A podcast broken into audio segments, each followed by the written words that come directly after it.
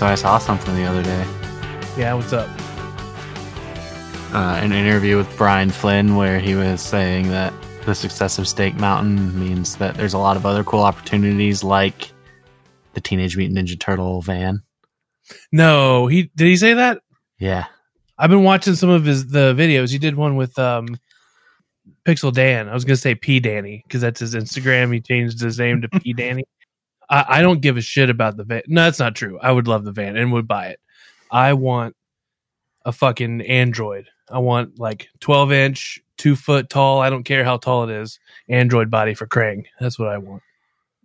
Yeah. I sent them a question if they were they had that on the on the docket, um, where you can like ask him anything. hmm We'll see. He hasn't addressed it yet, but he did get hundreds and hundreds and hundreds of questions. Yeah. So let's get into it. Welcome to episode nine of Play With It, Stay at Home Edition, where we talk toys, board games, and other things we should have outgrown. My name is Carl, and with me, the Rocksteady to my bebop, Noah. All right, all right, all right. We just had a discussion about uh, Matthew McConaughey, so of course, yeah, do that again. Yeah. for the tape. Do it for the tape. I, I specific. I specifically said we should talk about this on the podcast, and Carl was like, "No." So uh, I definitely uh, have to force it onto the podcast. Hopefully, it survives editing. I was just being contrarian. I didn't actually believe we shouldn't do it. All right. Well, let's hurry up and get this over with. I'm very excited about this podcast, but I have some Final Fantasy VII remake to get back to. So, uh, unless you can give me uh, some Knights of the Round materia somehow, uh, I'm not interested. Too interested in this. Uh, uh, fresh out, buddy. Fresh out. Ah, crap. All right.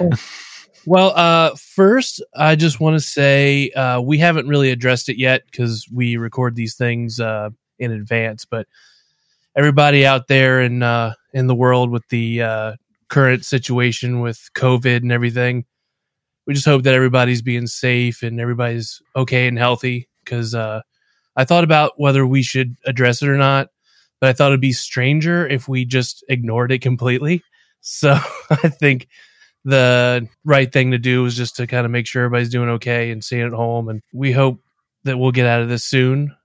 Uh, otherwise, just chill at home and do the best you can with what you got. Yeah, I just hope everyone's taking care of themselves the best they can. I know it's hard for everyone from the top down, the people still having to go outside every day and the people trapped inside. It's it's hard different ways and uh, uh, I don't think anyone in the world has not been affected by this now or at least in the United States. So, we're just thinking about you guys and yeah, I think we'll all get through this. We'll all uh, be able to get through and still be able to play with our toys at the end of the day as long as we make smart decisions and uh, everything will hopefully get closer to normal sooner rather than later.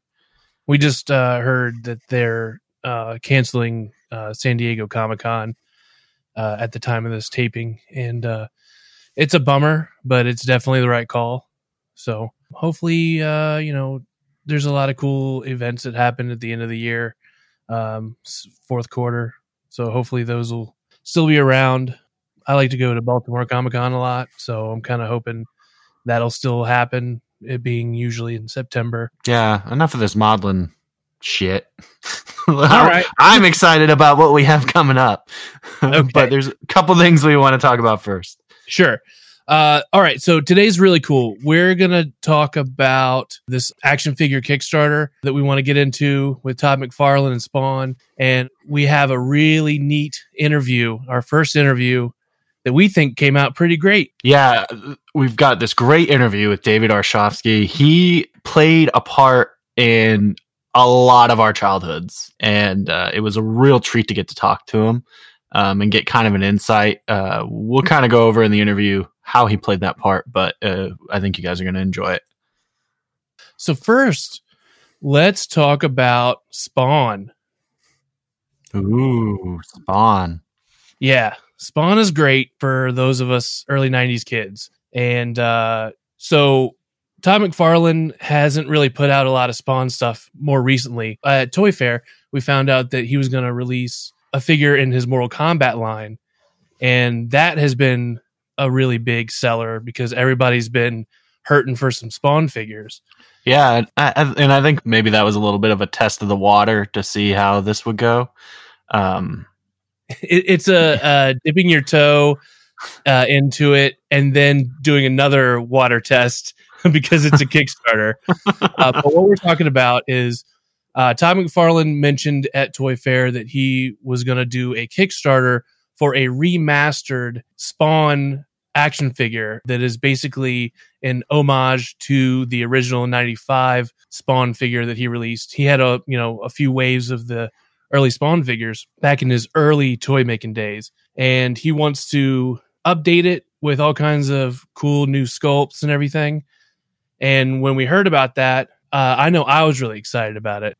Kickstarters aren't really associated with toys as much as it is with board games because when we're talking about board games, yes, yes and no. I'm I would say a lot of vinyl like designer toy artists are getting involved in Kickstarter these days. Yeah. Um, especially the newer ones because that is so expensive to do. And Yeah, then so you'll you- have like the battle tribes, and I think Onell Designs has done a lot of Kickstarter stuff, but it's Oh, yeah. definitely not as prevalent. yeah, it's As, not like uh, a big piece of that industry like it is in the board game world. Yeah, um, is definitely done. But uh, it's uh, so usually when we talk about Kickstarters, we're talking about board games since it has become such a major component to the board game industry. Uh, Kickstarters can be a great way to bring something to the market while they haven't certainly been some crowdfunded toys like we just talked about. Also, like Hasbro Pulse uh, doing the the giant Unicron toy, Super the Seven. sand barge, Yeah, that's Jabba right. sand barge. Forgetting about that one. What else? Uh, Super Seven did their uh, Snake Mountain, which actually should be in production here shortly. Well, technically crowdfunded. I don't think Snake Mountain was a Kickstarter, No, Same no, I'm just saying crowdfunding in general. You're right, but the barge was kickstarted, was it? Yeah, I think so. Crowdfunding's creeping in everywhere, and it's really awesome because people, companies get to make products where there might not be enough people to justify the risk of creating something. But throwing a Kickstarter out there, like they can see what the demand really is and fund the production. And I'm sure they're making a healthy margin on top to make some extras and put towards other stuff. Uh, but I, I think it's pretty cool. Like I'm probably as jaded about Kickstarter as most people are, particularly board game people, because the formula has been figured out and they're all the same, Yeah. and it's getting pretty Yeah. boring. But Kickstarter is pretty awesome in that, like, sure, big companies are getting into it and people gripe about it, but there's still that opportunity for anyone to like just throw out an idea, and if if if there's a crowd out there for it, like you can bring that idea to fruition. It's still pretty cool. Absolutely. So this Spawn Kickstarter that Todd McFarlane put out, it was launched April 8th. And at the time of this recording, it was over $1.5 million with over 12,000 backers. So I think Todd had to have some idea of it being a successful campaign, but I don't know what kind of deals he usually gets when he tries to pump stuff into big box stores and make large runs. But I mean, it's doing pretty good for what it is, especially Yeah. when most of the offerings are in like the $40 range. It's not like a, when we were talking about Kingdom Death, that was like a $250 game. Well, $400 game that we were able to get for $250. So that racks up a lot faster than say, you know, $40 or $80. So um, I think that's pretty successful. Yeah, I would say, um, and for those who don't know, so he's funding a re-release of the very first Spawn toy ever made, which was Spawn, like a reimagining update of it. Um, and it comes with some cool stuff. You can get like a signature plaque with Todd's signature. You can get uh, there's three different options with different heads, a black and white test copy. Um, there's some cool stuff, and uh, one of the things I liked about this Kickstarter was it was very simple. There wasn't like the drip feed of new stuff through quote unquote stretch goals that already existed and you're already paying for. Um, but uh, there was also kind of some backlash about that. Kickstarter people or Kickstarter people, they want stretch goals. They want content to be ripped out and fed back to them a piece at a time. It's just something they enjoy. I don't think anyone, no matter how much you tell people, like, hey, you aren't actually getting this for free. It was already planned in advance and p- you're paying for it. Uh, people still seem to just like that model of like, here, let me give you the stuff you were already going to get just slower. I mean, it definitely brings some excitement. Um, but uh, yeah, it was pretty refreshing a Kickstarter to just be like, here's the toys, here's here's what you pay. Um, but I don't know, Carl, if you found it as funny as I did when people started griping about stretch goals, some of the quote unquote free stuff that Todd McFarlane started throwing into the Kickstarter. yeah, it's an interesting dynamic because when we're in, we're coming from both camps, uh, being toy collectors, and then also seeing Kickstarter being such a big part of the board game world now, seeing and knowing how all that works. And now you're seeing a bunch of toy collectors that, while maybe aware of Kickstarter, this is the first one they've ever probably been interested in. I mean, when you have all these big ticket items that have like been on Kickstarter that we talked about, that's one thing. But this is something that you know, the main figure is forty dollars. If you want the main figure with the the signed plaque, it's eighty dollars. So this is meant for a much larger audience. These guys are not used to this model. They're not used to this style of product release. So it's been interesting to see. I can't think of any specifics. So if you can, as to oh yeah, the first quote unquote stretch goal was free hands. okay, yeah, yeah, yeah. Well, here's the thing. Yeah, so when you have action figure collectors that buy these, I would say they're not premium uh, action figures, but like deluxe co- adult collector figures. You're usually getting one or two sets of hands. You're getting a couple heads. You're getting extra accessories and all that, and then a bunch of articulation. And a lot of that amounts to value and why you're paying that price. So when you have this $40 figure that technically originally came with just what you saw there, it's just a figure with a giant ass cape that has a hinge on it. I was okay with it, but I knew that these other things would be coming. But when people are like, yeah, you should have already included that. Are you kidding me? Uh, uh, hands to hold the weapon you're giving me. so I, actually, I, I, just realized I probably got played. I, I think Todd found a new way to make stretch goals seem like extras by not making it so obvious. He probably was planning on drip feeding out the hands and all of that stuff. It wasn't a reaction to people complaining about stretch goals. It was planned from the beginning, and I totally yeah. fell for it. Oh yeah, no, no. I actually definitely think the idea what he thought in his mind. Uh, I'm gonna do all these things, but I'm going to basically like here's the base figure, and then oh, guess what? You get this that I was already gonna add. Yeah. Oh, guess what? Totally here's another. Um, now I don't know if the extra head in the main figure, like so, when you buy the figure now with the current stretch goals, I don't think there's going to be any more. But if there are after this recording, so be it. I think you're getting an extra weapon, and you're getting the other, the second set of hands, and then you're getting another head. Oh, which yeah, screaming. Uh, I'm so dumb. Head. Yeah, of course now I'm just mad that Todd McFarlane that that played, snake that snake played me. I, I am I was sitting here talking about how I'm jaded by Kickstarters and like yeah I see all the tricks. I can't believe other people don't see the tricks. And then Todd McFarlane he just does it a like low budget way and like gets me because yeah that test head that like we get the free painted one now there's no way he like popped out a factory painted head out of nowhere in response to people complaining. He had that plan the whole time. That sneaky snake. Oh man. I well, I don't know. I think he had these probably these different options. He may have reacted in some way to you know, and and maybe curved one way. Is like, oh, if this doesn't go well, I'll go this direction. But he definitely didn't just pull it out of thin air. He ob- obviously had no. had planned to do something with that. But um, I think it's funny because once they added the extra head to the the base figure, uh, I was already in, but I think the value is finally there because it's two heads that I both really like. Mm-hmm. And then with the hands and, and the extra weapon, like he needs a. I like that he'll get a gun because he it was just like you know one of those like billy clubs with the nail, and which is classic. It's like a reimagining of the original weapon because uh, he needs guns. Yeah, but, toys were Spawn toys were guns. Lots yeah, yeah, yeah. Exactly, exactly. So, Image Comics was guns, so. for sure. So to not get a gun would be uh, heresy. So, uh, yeah. So it's interesting to see. I can't believe I just saw you kind of unravel there. That was uh, like, wait a second. Um, I thought maybe I was misunderstanding what you were saying, but uh, yeah, no, yeah. I think I got you. You know what? Fuck Todd McFarlane. No, how dare how dare he uh, shake my belief in myself? anyway, Uh, it's a cool Kickstarter.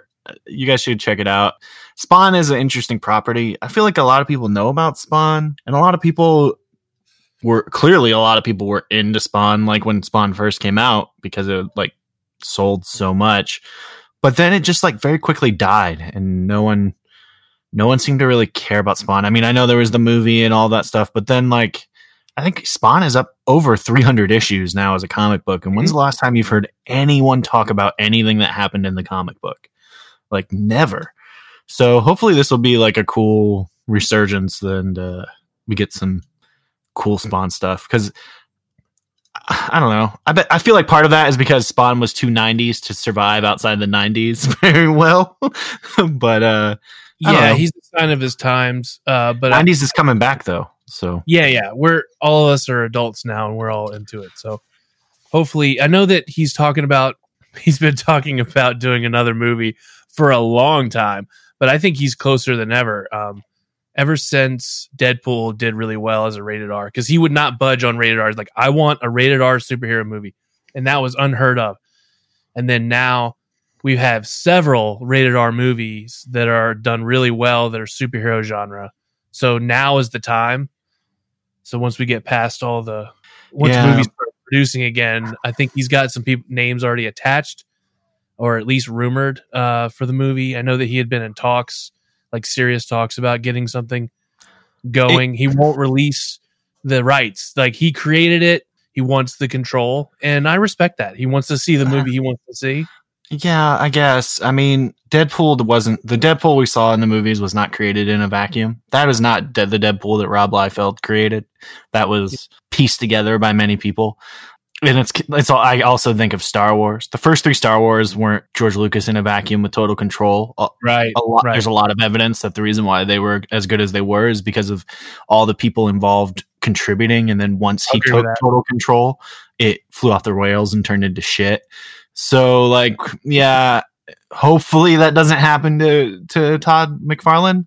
But you and I both have read his comics and his writing, and I have a hard time feeling that he's matured out of the 90s as much as uh, what uh, modern audience, audiences would expect. And if he's like obsessively holding on control, I, I think it may hurt I the hurt project. it. Yeah, maybe. We'll see. He doesn't write and draw every comic anymore either. So I Yeah. think that he knows. It seems like with his comic property, he's allowed other people to to go out and and tell the tell the Spawn stories. I will also say, even though we don't hear much about the comics uh, um, outside of, I'm sure you know it's got a dedicated fan base, but I also don't hear that they suck. You know, like I, I haven't read anything past probably issue thirty. Like I don't remember where I left off on it, and I don't know where all the jumping on points are. But after this Kickstarter being successful, and it might be a little more prevalent, it might be a little more buzz around it. We'll find out where we're supposed to get in, and, if it's worth our time. And because I would like to read it, I saw that it's on Comixology Unlimited, so I'm thinking about maybe signing up for that just so I can kind of start mowing through it. But you know, the reading list is so freaking long. I don't know if I'll, I don't know if I'm ready to read 300 issues or uh, 250 more than I already have or whatever. So, but yeah, guys, uh, check it out. Cool figure from a cool character for you know decent money. McFarlane Toys has been putting out really good quality stuff for a while. They're doing the DC multiverse figures now, uh, which I think we talked about in a previous episode. So they've really been going uh, big with with uh, Warhammer toys. Yeah, right. They're they're getting some really cool licenses and doing well with them. So um, I think uh, it's worth our time. So check it out. Now, our first interview ever that went decent. I Uh, thought it went really well. It was great. David was a real pleasure to talk to. Carl and I can see each other. We have a camera uh, while we're talking, and I think Carl, you can confirm. Like just the entire time we were talking to him, I had a giant smile on my face.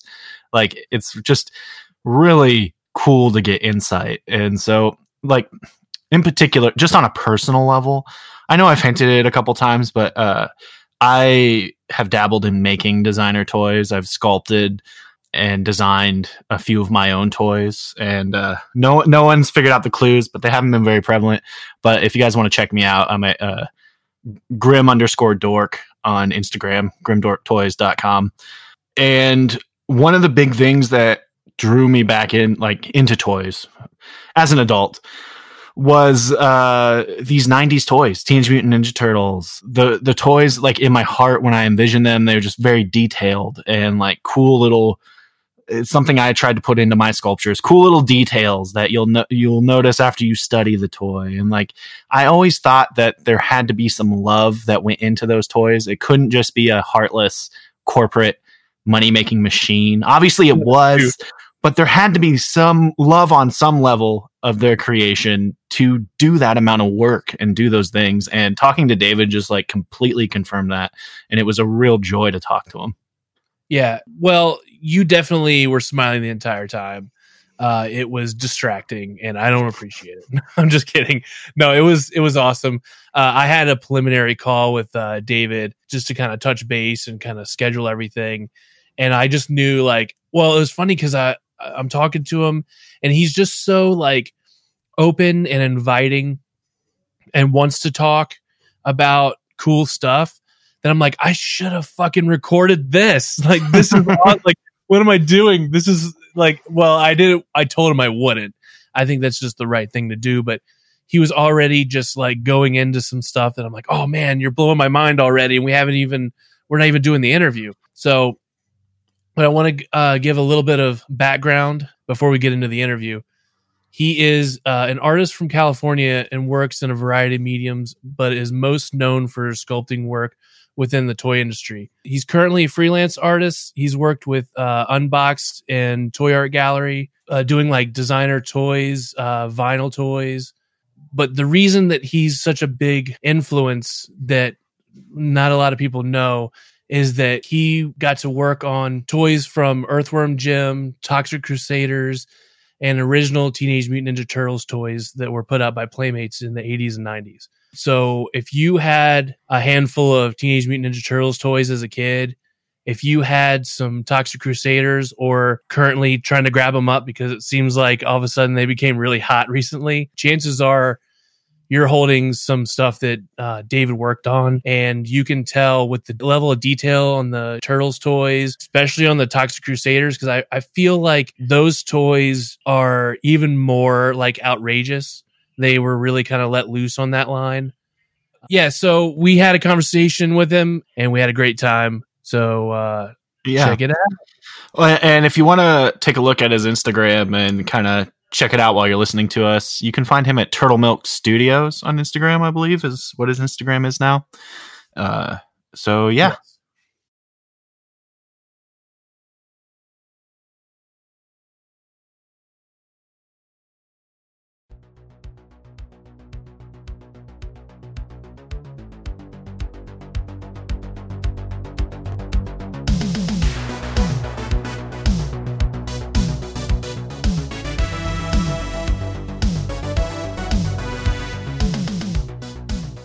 I don't want to dismiss anything you're currently doing because I think it's a good opportunity to talk about what you're currently working on, way to get you know the message out. You can have some call to action and where to find you, um, either at the beginning or at the end, wherever you you feel good. And, okay. But I do want to focus on.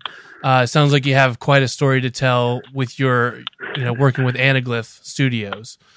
Yeah. So I think the first question I have is for people out there to figure out what you've worked on, what are some figures that you could point to that you designed and worked on?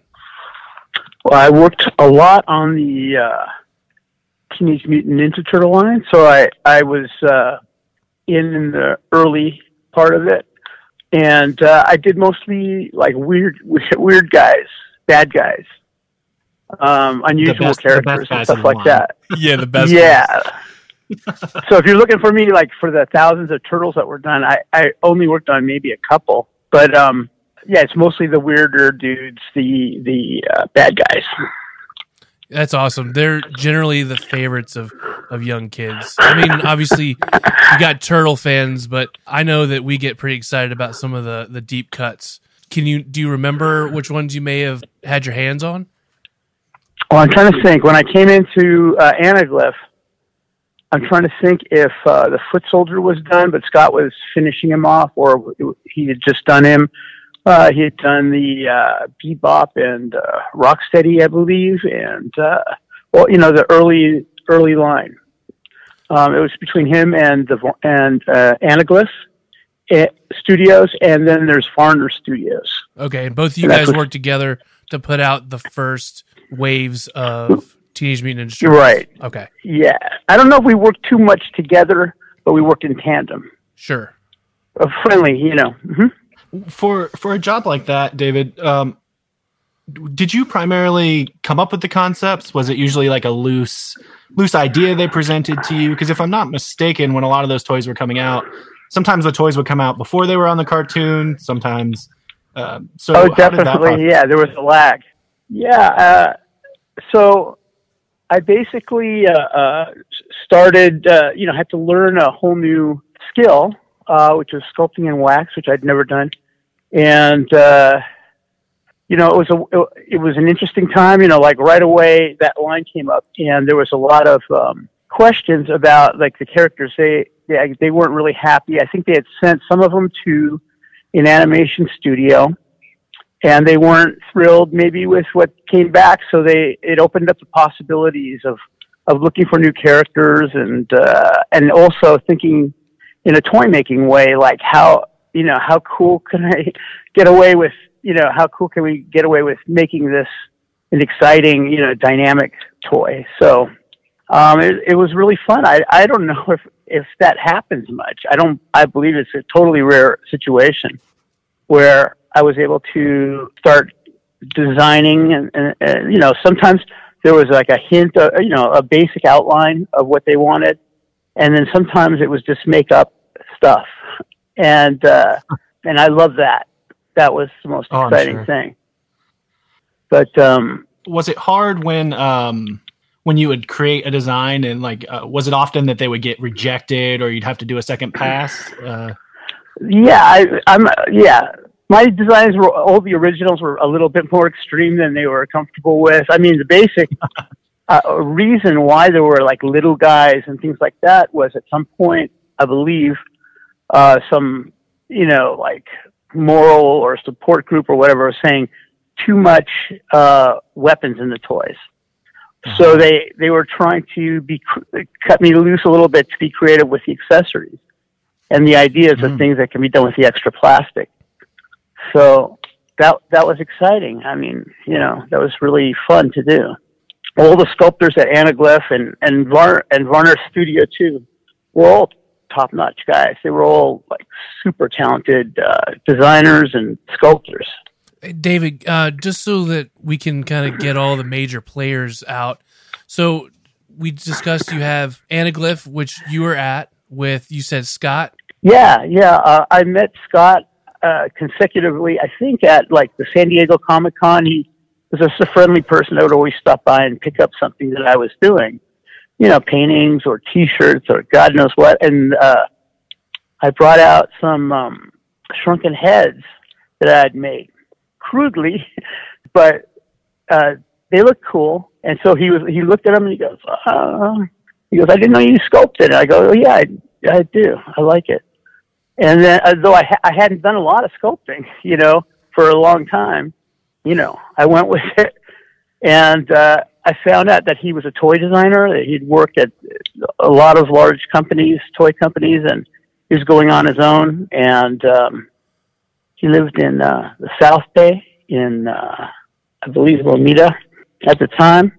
And it was fascinating. On my head blew up when I went over to visit him. Uh, the, his work is insanely good. I don't know if you've seen the the model for Rocksteady. It's non-articulated. Have you seen that? Yeah, I think you have that on your Instagram page. Yeah, um, yeah. That oh thing God. is you incredible. Know, so Scott's a like total master. He's got the right attitude. He just wants to make stuff have fun. I mean, yeah, it's funny uh, sometimes because like uh, I don't know how many of the toy company people were fun kids when they were young, you know, and played a lot and all that stuff. But I know the sculptors were, Right. you know. Uh, were you a toy fan before you started this job? Like, what, and if so, what Well- what toys did you enjoy? Well, I was born in 1960, so the 60s to the 70s were heavy, heavy monster culture. And it was a weird time to be a kid. You were restricted to early morning Saturday to wake up at like five in the morning or something. To, and that's when your cartoons started to a certain time and then they were off. So it was like once a week, I think. And, um, there were cartoons here and there, but you know, that was the time to see the kids shows and they were weird. They they didn't know what they were doing. They were winging the whole idea of what is a kid show, and uh, they were doing crazy crazy shows. So and the toys were, you know, there was the Addams Family, the Munsters, uh, you know, monster movies, monster models, Aurora. You know, I, I would go to the local market, and they would have just crazy like little rubber monsters and they had oh, uh you know i i still have the the herman munster puppet that i i bought way back then i saved up for That's awesome. so uh yeah like like and their weirdo toys big daddy roth come on i mean it's it's it was like craziness and i was just sharing that like an echo keep that attitude going of the attitude of you know i kind of wanted to make every single toy somebody's favorite toy you know what i mean Yeah, it's a great policy. Oh yeah. I, I just wanted to make each one like uh, cool. that was my, uh, you know, primary motivation. So, and, I, and it was shared with the you know artists I work with and stuff. There, you know, I at Anaglyph we had uh, Martin Butcher, I think his last name was, and sorry Martin if it's wrong. Um, Scott Henze was a great sculptor. There was um, uh, Steve Berliner, his son Bryn, and uh, just uh, there was uh, Steve Lynn, who was a good designer and a sculptor, and um, uh, oh God, if I forget people, I'm going to get in trouble. But they all were talented. Is what I'm trying to say. Sure. You know, And they so- all were really, Yeah. uh, You guys are a team. yeah, yeah. it's ultra fascinating to me that you bring up the Big Daddy Roth as like an early childhood thing because I never noticed it Oh before. But now that you've mentioned it, I can definitely see the influences, particularly in the, the weirdo God. characters, um, and then the like ultra detailed in- illustrations and things like that. That's really fascinating. I never heard that before. Uh, oh my God. Well, you know, as a kid, you know, I would save up money and buy hot rod magazines. And I wasn't interested in cars. I don't know how things work really, but the you know the creatures and They everything. look cool. And Yeah. I mean, he started like airbrushing on T-shirts at conventions and stuff like that. He was a T-shirt airbrusher at some point, and uh, that stuff just is mind blowing art. I mean, you know, for me, uh, you know, Mad Magazine, I guess was the start of it, and then you know, uh, National Lampoon and uh, the Underground. Holy God, crazy stuff going on. I buy the Lowrider magazines because I like the artwork. you know, uh, you know, there's all the hot rod painters. There's, uh, I mean, oh, uh, I know a bunch of guys that, that worked for the Roth organization, did comic books for them and stuff like that, and it had a huge influence. Uh, and I, you know, that's just how my mind works. You know, I like that extreme thing.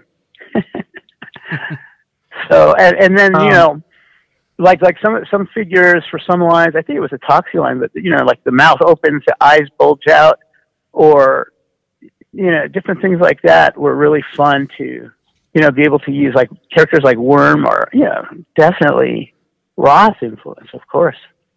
Uh, that's great. Speaking of the the Toxic Crusader line, um, great line. Carl and I are big fans. We're Um, currently collecting them all right now, actually.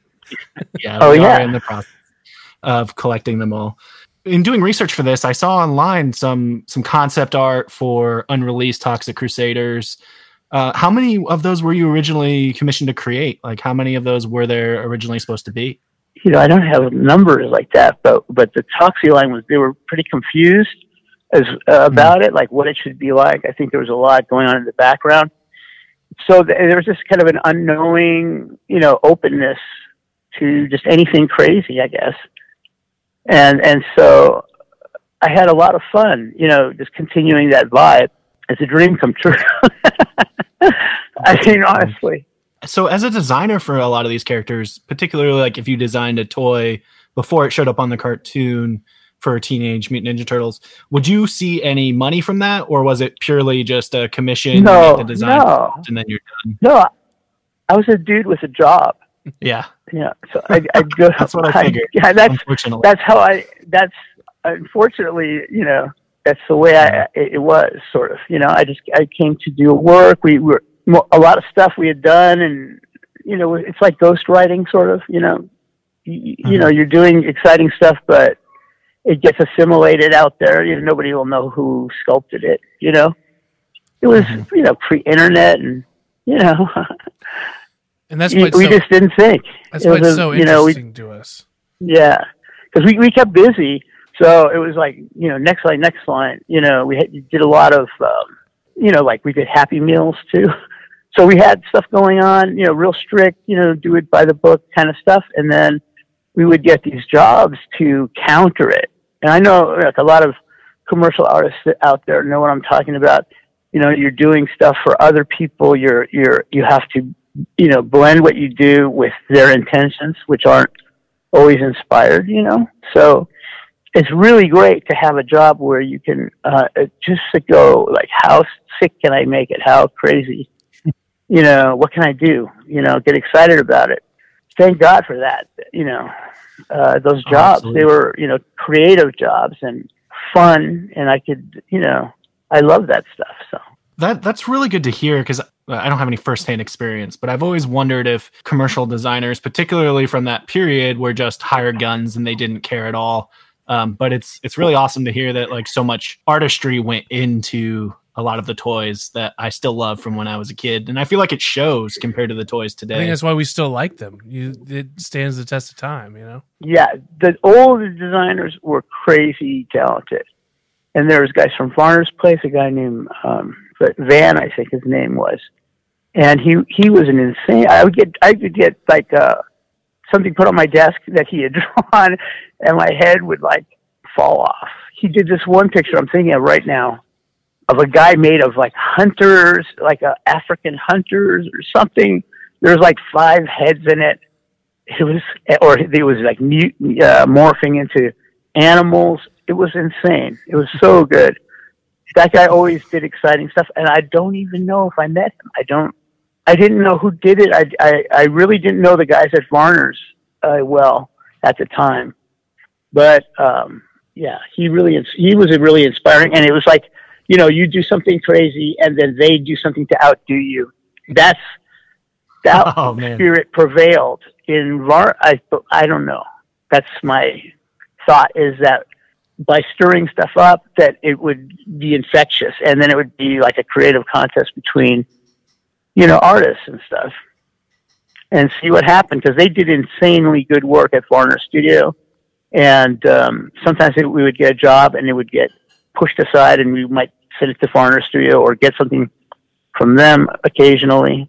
Uh, but um, everybody got into it. So that's why it's a fun line you know oh, for sure. by the time the giant mutant vehicle guys came out, the killer bee and uh, needle nose and giant mosquito, I was like totally into it, like ro- uh, rocking it. I loved it. You know, I just went like uh, crazy on the design. Did you guys work on the vehicles? Yeah, you know, we uh, you know that we would they would get vehicles made by engineers, kind of who would do exactly what they wanted. You know, measure, cut, and you know, shape slowly. But um, we did a lot of uh, gussing them up with like you know drips and you know textures and things like that. I did a lot of that, just the texturing stuff, not the whole vehicle. Can you kind of walk me through, even just in broad strokes, of like what you would go from like concept to when you would finally pass it off to manufacturing? Can you kind of walk us through like what materials you used, how, and maybe it was kind of chaotic. I don't, I don't know, but I like to kind of Well, get an idea of like, No, it wasn't. cha- It wasn't really chaotic.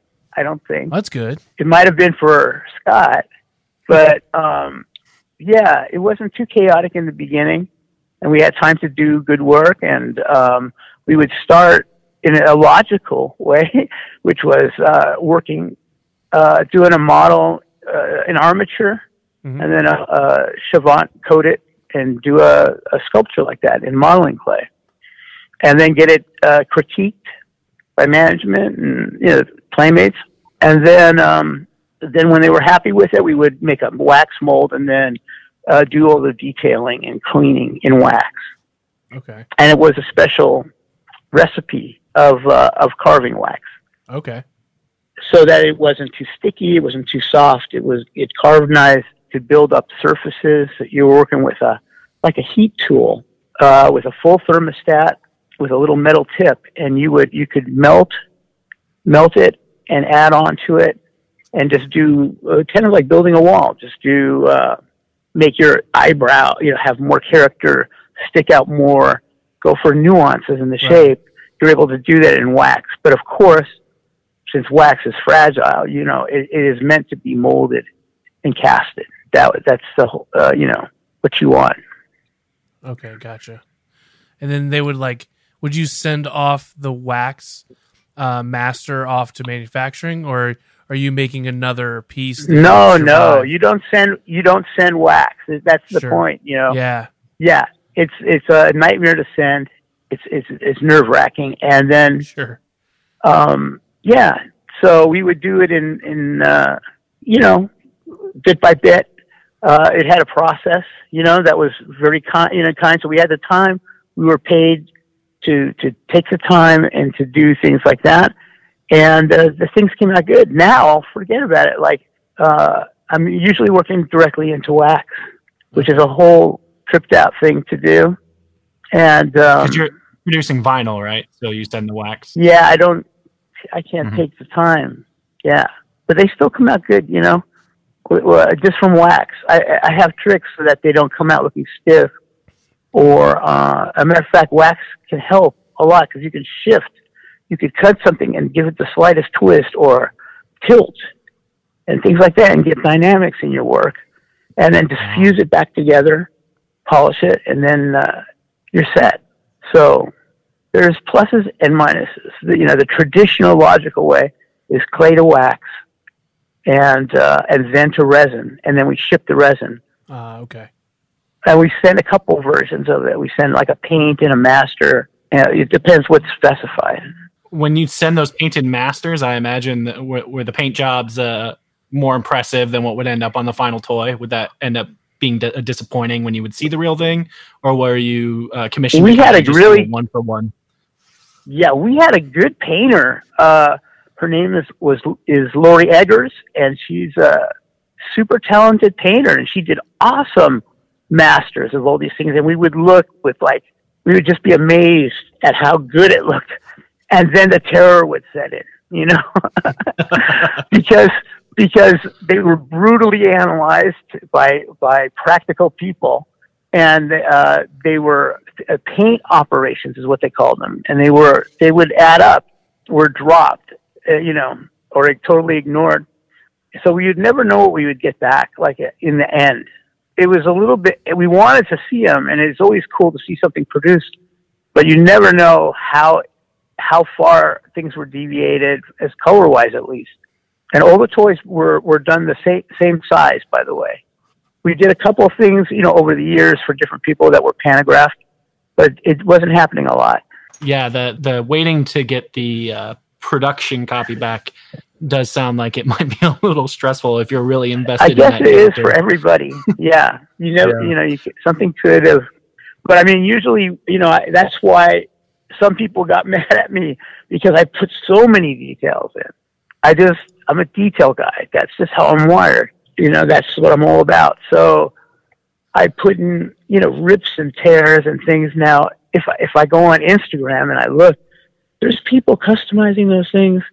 They're repainting them. I know a bunch of just fantastic artists that are doing, making those pieces look exciting again. And it blows my mind to see them well painted. Oh, that's really cool. Were, were there are there any examples you can think of where uh, potentially corporate got involved and changed your design, or something happened in the way where Yeah. it it just really disappointed you? Like, could you do you have a figure in mind where it just didn't I- turn out well- the way you really wanted? you know, it was a business, and you know they had the last say. A lot of times things Sure. got through. You know, more I have a more positive feeling that things got through that you know they could probably could have uh, you know not let through. Got away and I'm grateful stuff. for that. I was expecting, you know, in a commercial situation, you're not in charge of stuff. You you have to work with uh, limitations and, and restrictions and things like that. Mostly, you know. That's fair. So so you do the best you can, you know, and uh, hope for the best. Especially if you get a good client, like you know, Playmates was wonderful at that time for me because they had a lot of op- openness. It's just so unusual to just um, all sorts of stuff, and I, I give them a lot of credit for that. Yeah, it sounds like they were a really great fit for you. This is a crazy question, so it's okay if you you don't. But do you have any idea the amount of toys that were produced of your designs, numbers wise, No, like uh-uh. total at all? no, no. I figured not. I'm sure it's quite a few though. I was a salaried guy. I, I, I was a dude coming to work, so you know I didn't get you know royalties and things like that are new. Sure. and in control too. I mean, as an artist, as a creative person, the world is changing for all of us, people who make stuff. The technologies are, are some of them are insanely liberating and exciting. Uh, you know, making your own books and doing animation yourself, and uh, there's so many things now that are possible. Uh, that it's really exciting, you know, and I hope everybody takes advantage and pushes things to the utmost that they can with the new technology. I can't wait to see, you know, what is coming. Did I skip the question? I don't know. Oh yeah, you, you're good. Oh no, yeah. It actually brings me to kind of my next question really well. You've kind of transitioned into like sculpting designer toys. Uh, and I really feel that designer toys are more of that uh, they have more of that creative fire that used to be in mainstream toys now. Can you Right. talk a little bit about how you got into that and what that's been like for you? Well, it's it's a whole complex world. It's not just like big companies producing it, but it's a lot of independent. Like you come out. That's what I'm saying about technology. Is is you know for those of you who are interested, sculpture is a very interesting thing. You can make something, and then you know you put your time and your work and care into it, and then by making multiples, do you know what I mean? Like like it preserves that that extra time that you put into it or that extra care, and it's exciting.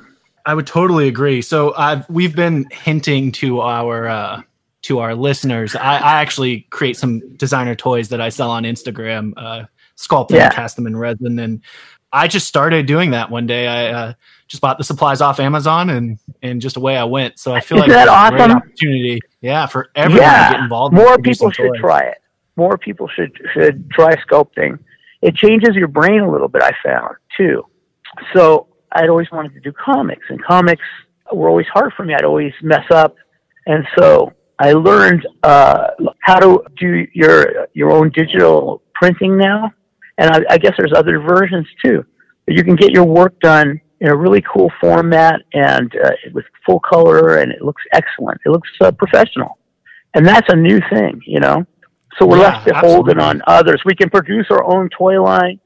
Um, we can make our own things and and produce them in sculpture. And so yeah, that's an exciting thing. I hope more people try try it out. yeah, we're finally at a time in society where if you want to get creative and you want to put out content, whether it's something physical or like, I mean, we're, what we're doing with the podcast, it's you can just do it. Like a lot of things are available to you. Right, They make things a exactly. You lot easier. show, it's right? like if you You kind of want to do it, go do it. Like yeah, it. definitely. That's the whole thing about. I mean, I don't want to get esoteric on a toy show or anything, No, let's do it. but but, get weird. but art is in the do. Art is in the doing. That's Yeah. something that you can get in, uh, directly involved with and be present in your life while doing it, and it's exciting. It has uh, benefits and stuff like that. That sort of mindset of you know just making being able to make your own stuff and and uh, if you have an idea how to flesh it out. So, how did you get into wanting to make stuff? Like, what what got you into it? Like, obviously, as a kid, you must have been Yeah, messing with stuff. I here's the. I'll give it to you quickly. Sure. So I was a hyper. I was a hyperactive kid, I was sort of a nightmare to be around. I had a lot of energy. And of course, you know, when you go to a doctor, a lot of people have had to endure Ritalin or things like that. Right. And for some people, maybe they've helped them. But when I went there, I was there with my grandparents too, I think. And uh, what they said is, you know, the doctor wanted to give me the pills and they didn't want to do it and they were thinking about it. And my grandparents said, you know, when he's over at our house, he is not a pain in the ass. he's actually all right. and the reason is, is because we had, we just give him like a bunch of paper and some scissors and some crayons or pens and things like that. And he just sits there and he makes whole worlds and play, makes games and all kinds of stuff.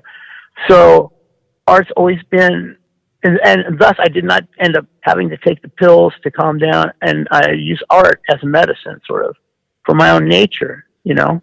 You just needed something and to do. I, I just react well. I'm built for that world yeah. of making stuff. I like it a lot. You know, I'm in love with it. And I recommend it a lot to, I think art is for everybody or being creative. You know, everybody has something, they should try it. A lot of people stop doing art because of, of ridiculous reasons. Like, you know, my sister drew pandas better or, you know, they had a, uh, actually an art teacher who was shitty. You know, sometimes a gym teacher is subbing for, and doing the art class too, or it, it can be a nightmare because they try to force you in a certain, you know, premeditative way of, of what is considered art and what it is to succeed in an art class, which is, you don't need that kind of stuff.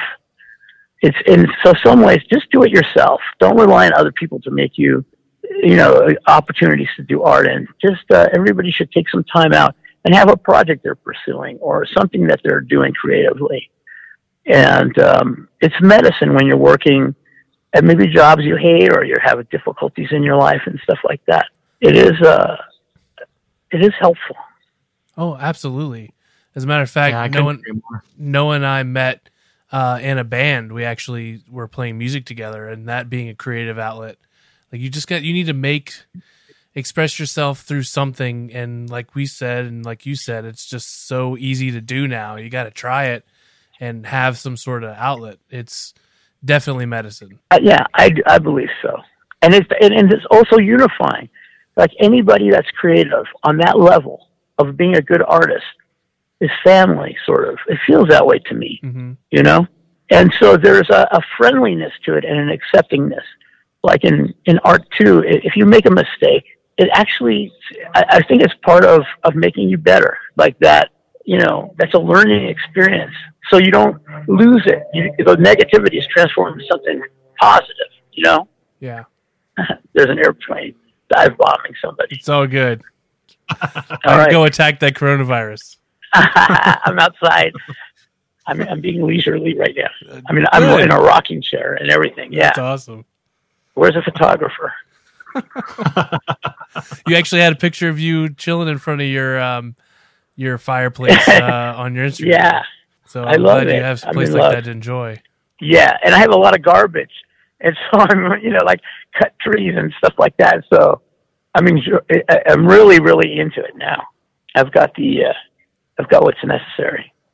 Can you think of a, like a time or maybe even a specific project you were working on, whether it was at Playmates or any of your other uh, toy career jobs? What was like the hardest toy to design, or even just oh my like god, an, like an op, like where it was like this impossible thing? Did you ever have one of those moments? Uh huh. I guess so. I guess anybody that's in working has got nightmare stories, and, and when things everything goes wrong, and you know, it, it just happens. You know, you're on a deadline and you run out of tape on a Sunday. You know, trying to make a, a drop off. So, um, yeah, it's it's part of it's like warfare, kind of in a way. It can be like that. Right. It can, you know, if you're doing it for yourself, then it's something that you should take pleasure in. But doing stuff commercially for other people can be, you know, there's a reason they're, you know, it's difficult. Yeah. For instance, like like what, what am I? I mean, I did a lot of stuff for Disney. We do, were doing Happy Meals, and I I worked on you know in tandem with Scott and the other sculptors. We did a lot of uh, the major toy line. So we did. um I mean, Warner Brothers isn't a toy line, but it's a you know, Disney. We did, uh, I think, for Pokemon. Theronite, they were difficult to please, Oh, but you know that's okay. sure. And uh, I mean, you know, if you if you go off of the chart at all, if you dare, then you're gonna get you're gonna get smashed. Right. You know, that's why that's why digital sculpting was such a, a, a an alarming you know addition to it is because it was great for some reasons and it was a nightmare for other reasons. And and the thing is, you know, you could go and then you if you had the file for the character, you would be able to design, you know, design it and print it out. And then they couldn't say shit. Like the licensors couldn't bust their balls for a while. exactly what you asked for. because you go, well, it's on fucking Mark. It's on the goddamn you know program. You know that it's an approved face, Right. so you right. get every you know every face looking like exactly right. And I'm not an exact. I mean, I I'm good at this stuff at, at doing other people's styles, but it's not you know what I want to do. sure. But it, it, it's a discipline part of working. You know, that's that's all. It's just you know doing things you know so that they'll pass, that they'll get through, and being disciplined about it. And then when it comes time for you to cut loose, then you're you know you're all bottled up, and then weird shit will come out. That's how I look at it. I, You know? I love that. That's that's awesome.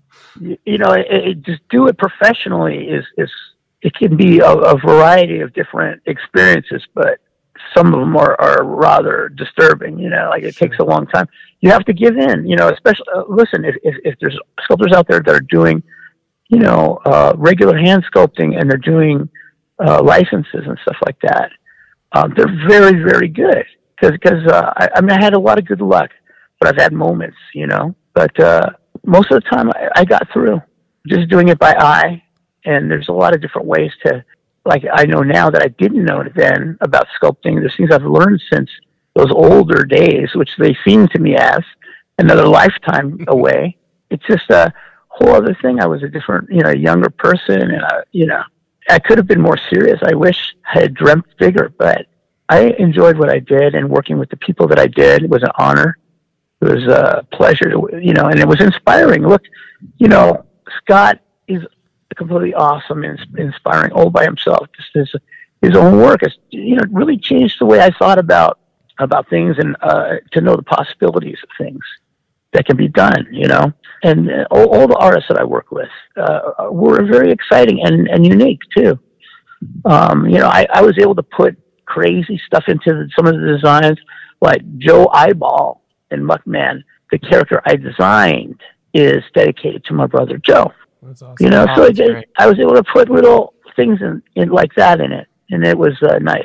that's amazing and you know working with people that you that you care about and that kind of challenge you and you work as like a family unit that is Well, more than half the battle it's- There's an intensity to it too, sure and there's all kind there's all kind of complexities to the working relationships and stuff like that. Right. But but yeah, inspiring. Yes, I don't know about family, though they are. I mean, I feel that some way. families are, aren't but, aren't all huggy but a dory nice, you know like a mean? nice American dysfunctional family. Yes. yeah yeah there you go Yeah, exactly. That's better. the modern family maybe not the right. not leave it to beaver family Exactly. Uh, so uh, let's uh, switch gears. Tell us what you're working on now. What are some of the what you've transitioned to being like a freelance artist? Correct? Yeah, you, you know, I I never. This is this is a secret to me. It is, you know, and I've seen I I know a lot of artists, and the idea is to always at least be doing something wild and free and extreme and you know fun and impractical, and and and to balance all the hard work and and grueling shit and you know upsetting things that go on in uh, you know, being a you know a freelance or working freelance or working for companies and things like that. So, What are some of the the outrageous things that are really stretching your creativity you're working on right now? You have anything like that going I, on? I, I'm in, I'm into so many things. I I'm in, I love Oh. everything I've ever done. I'm into Yeah. ceramics. I would just be a ceramicist if I could. I love I like sandblasting. I like all, all sorts of you know painting and drawing. You know, uh, I I always thought that like if I thought about myself that I wasn't a fine artist, I'd be more like in the family of illustrators because I'm a storyteller. That's the whole thing for me. All, all everything I do has a story to it. And uh, now I'm making books, so you know I'm able to make digital books, and they're packed with you know like poems and stories and uh, explanations and things like that, and really cool artwork in it. And uh, it's ex- very exciting for me. I'm doing comics finally. It's all I would do. It's just such an impractical. I don't know how to make it work, but Hmm. oh my god, I'm in love with com- you know comic books and doing comics. Oh, that's great. Uh, Carl and I are all, both also very big uh, comic book fans. Surprise. So- Yeah, we'll have to Yeah. definitely check that out. um, Yeah, shake me a little bit if I go completely off topic because uh, no, this is good. I want to. I, but I just am I wanna- am I behaving? Because you're you're great. I apologize. No, you're All great. right. David, I been I just fantastic. I Yeah. just want to. I'm just trying to make sure right now that people can figure out what you're working on now and like where they can find you. Look, look, uh, look at a lot of stuff from. Uh, there's I have many things in Unbox, uh, which is a wonderfully cool company, uh, and uh, I've done stuff for Toy Art Gallery. It still keeps ghosting out oh yeah. uh, in little puffs from the far horizon, and I, I do a lot of stuff for Skinner, and I've done things for Ron English or Martin Ontiveros. But right now, the, the new stuff that I'm doing is in a blind box series. So the sad thing is that it makes it hard to you you have to switch to eBay or some other way of of uh, getting specifically what you want. But Right. I have like a, a, a lovely series in that that are really just what I would do if I was just fucking you know interested. I wanted to get do something exciting and you know um, you know mind blowing or something like that. Those are those are the pieces you know I'm very very proud of, and thank you to to Dan at Unbox for for and his people that did. I suppose they're just masters or something like that. The now I, that I've been in it for a while, I realize the quality that uh, that it takes, and, and I really appreciate the way that the finished product looks. At Unbox, they're they're really great. But I did the uh, Hideshi Hino stuff for them, and I did many, like many many other pieces. But um, David, you're you're referencing the Who Goes There blind boxes from yeah, Unbox? exactly, yeah. hmm Oh yeah, those are those are fantastic. uh, for each series, I have three three pieces in them. So the first one, you know, so, so I've got about nine pieces in them, and the latest ones that I'm I'm hoping will be all right to come out would be uh, there's one that's a little uh, it's like a baby in a cradle, but it's a, like a little devil or goat baby. The pillow looks really weird. It's wrinkly and everything like that. But it's supposed to be a brain because when you turn the cradle sideways and look at it, the cradle is uh, like a severed in half, like zombie head. oh wow, and, and the whole thing about it is that it rocks rather than sits. So when you Oh, touch my it, it can go rock back and forth. And I, I asked them, but I don't know if they'll do it, to put maybe like a plastic BB or two inside of them so that they rattle too. Because the baby's Oh, holding a little eyeball rattle. Oh. That's but it's just like stuff That's- like that, that's you know, like you, when you're doing it, you think, well, why does it have to just sit somewhere? Is there any, you know, latitude that I can do to make it move or be unusually shaped or something? But, um, and then there's, uh, I did a one, the latest one is a, uh, like a woman samurai swordsman who had just chopped off this giant's head. She's standing by the head. And that one came out really, really nice, uh, too. Oh, I think I've seen that So- online. yeah. Is that part of the blind box currently? Have you? You shouldn't. I haven't released it. Oh, huh? well, I thought I saw a picture of something with. Well, maybe uh, you did. I don't know. I, I give them sometimes to friends and say, "Hey, you know, but it leaked. things don't always work out, huh?" I said maybe it leaked. I don't know. I, I felt like I saw a piece um, on your Facebook. Or, or uh, somebody maybe took a picture. I was I was showing it to a few friends at the convention and things like that. But um, and then one of them is uh, it's a little bit more lascivious. You know, it's like a, uh, a it's a giant head that's shaped like a heart, and then there's a, a, a nude zombie girl eating it on the top of it, and uh, I'm really proud of that too. So I hope that you all can see it, uh, see that series if it comes out. But Yeah. uh, you know, like Skinner, just his piece, the um, Wilbur Whateley of uh, Lovecraft stories. So I sculpted him for for Skinner, and it came out, and it's very exciting to me. I I I've just seen pictures of it, but um, yeah, it looks awesome to me. Yeah, So. I, I, yeah, and people seem to be happy with it. That's awesome. And you know, Skinner's one of those people too that well, sometimes I have to do you know what he wants, and uh, you know, but sometimes he does give me latitude or um, you know a lot of freedom, and I appreciate that. And he's a great designer. Everybody should look up look up his page. Yeah, I uh, on my shelf I have a uh, Skinner and uh, Wonder Goblin uh, collab that they did the Holy shit! Yeah, the Fungoid Man. Uh, that thing, uh, Yeah. I love it so much. They released it in uh, like a swirl pink and purple, and it's one Yeah. of my favorite pieces. you know, you know, Skinner's got the right attitude because he wants to have fucking. He just wants to have fun. You know what I'm saying? He, you know, there's a whole business side to everything, but you want to do stuff that excites you and that's fun to do. And uh, uh, he's doing a lot of like very exciting stuff, and I enjoy all the video stuff that he's been doing too. Awesome. Uh, we haven't gotten too much Well- into the vinyl toy side of toy collecting on our podcast yet, but I think that's Yeah. something we really need to Oh rectify my God. because it's it's it's probably some of the most It's not exciting toys vinyl. being released.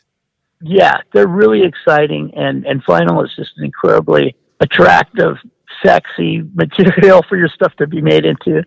It, it's got its own rules how it's produced and how it has to be designed, but um, also respect resin, guys.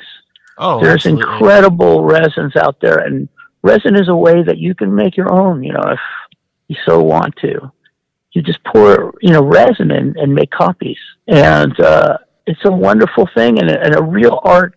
It's it's definitely high art that's being done in in resin too. And it's just you and you know guys like you and me. You know, some guy working out of his garage and shit, do stuff like that.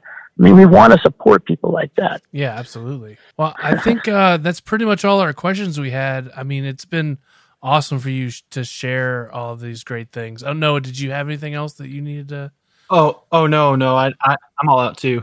Uh, I just wanted to say thank you for coming on. Uh, this has been really uh, fun uh, and Well, informative. Let me and I say- appreciate it. let me give respect and love to anybody that's a fan of like my work and the things that I do, um, and support and help out. Um, thank you from my heart. Um, it's just uh, it's really great. The internet has just been such a amazing, wonderful thing to to touch base, to touch with your fans and meet them and hear their stories and see their artwork, their things that they're doing is like one of the most beautiful, wonderful things. So it's great that the stuff that we did as sort of uh, you know uh, you know ghost writers or ghost sculptors and stuff like that. Uh, when you hear back and see that you know people, it changed people's lives and and it really excited them or were a part, important part of their childhood is uh, just so awesome.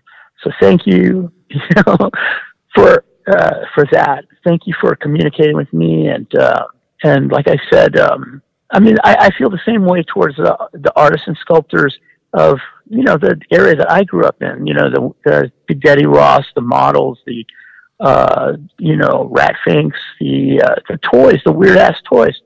You know, those sculptors excited me. The the cereal box, you know, toys that you would save up for and send and get a little submarine or some Yeah. crazy uh, play set. Those were great though. They were great toys, little straw huggers and cup uh, caddies, whatever you call them. Oh my God, you know, to those artists, and we'll, I mean, I don't know, even with the internet, I try to find out who did what, but some of it is just, uh, it's like prehistory or something like that. but, uh, you know, they're great artists who did weirdo, those weirdo toys, and oh my God, uh, so I'm ever grateful for that. And those are my heroes. And I just wanted to, I never wanted to end, you know? the weirdness in toys. Absolutely, it's it's the fun part, the exploratory piece, and I'm just glad that we were able to connect and kind of share your story. Uh, it's just kind of unfair to me that you got you know you got like the Netflix show with the toys that made us, and you don't hear from the the actual artist. It's okay. I'm no, I'm I'm not here to kick dirt. Yeah. I love the show. I just think that No. uh, it's important. That, I, I just didn't I didn't need Laird or Eastman or any of those people. I didn't I you know things were very capped off like at the top for me. So uh, you know I was left to just do my own juices or uh, you know and, and uh, be creative and make toys that I would want to. You know I was the go-to kid in the block that you come over and play with, and you know we would throw out the toys, and some poor little kid at the end would get like a real boring you know figurine or something and then I would make up a story to make it exciting, to make it like that kid's favorite toy. And then he'd always ask for it, you know, afterwards because it had a story, because it had a, a magic to it. And it's it's all about play, you know. We all need play in our lives. Play is sacred. is is the way we should be living and approaching many many things. But for me, art is play. You know, it's the way that I, it's a free reign to be a kid again and to make up stuff and just to have fun and make yourself laugh. Um, I hope kids turn off the electricity once in a while and, and, and make something and, and, uh, be with the art pro, uh, you know, hands-on art process that's there. And it's something that they'll never regret. well Well. I, I could I couldn't agree more. Very well said. To that point, I've actually one of the things I've tried to do as I've been learning to sculpt is uh I've been sculpting with my nephew and getting him involved with painting some of my toys and things like that. And Right. He he asks me every di- time he sees me if he can do that more. But you know what he doesn't ask me to Oh do is play video games with him. He so like showing that sort Yeah. of stuff to kids is very important, and you can Well, really change. yeah, I have a, lives. I have a six-year-old granddaughter, and she draws for fun now. She draws for That's fun, great. And uh, you know, she loves the, you know, the iPad and all that stuff too. But she takes time to draw and create stuff and, uh, and make up stories and things like that. She's very creative, and uh, I just, I love it. It's the best part of my life to see that kind of stuff. keeping it alive. I love it. That's great. Well, David, uh, thank you so much for sharing with us today. Anytime. It's been awesome. And, uh, you know, where can people find you on the interwebs? Well, it's David Arshawsky, and I will spell it for you. There you go. A R S H A W S K Y. You know, my tag is Turtle Milk Studios. And just look me up and you'll see stuff. Um, there's a Patreon page and then there's, you know, Facebook or um, Tumblr or uh, I have a, a website out there too. Oh, But you're you fine. I just want to make sure people Yeah. can connect. And uh, Google is such a powerful tool. You got your name in there, the Turtle Milk Studios. it was great talking to you guys and, and thank you for the interest. You know, you know, it's, it's such a weird story of uh, just sort of accidentally falling into the toy industry. But I had a lot of fun and I met great people and the toys speak for themselves.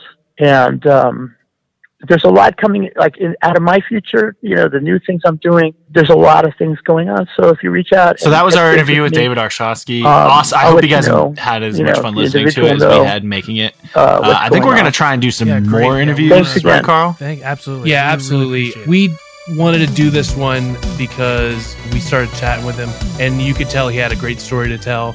And uh, we had such a good time with it. We want to do more. So, and we like these like deep dives where we're, you know, these are people that affected our childhoods, and I feel like they're kind of like the unsung heroes Oh, yeah. of like toy industry. We like designer toys. We want to support designer toy makers. Noah being a designer toy maker, we get to see both sides of it and it's great to have Hasbro toys and, you know, NECA toys and all that stuff, but you know, these guys that are like they're working for a living, doing it professionally, a lot of love going into their product.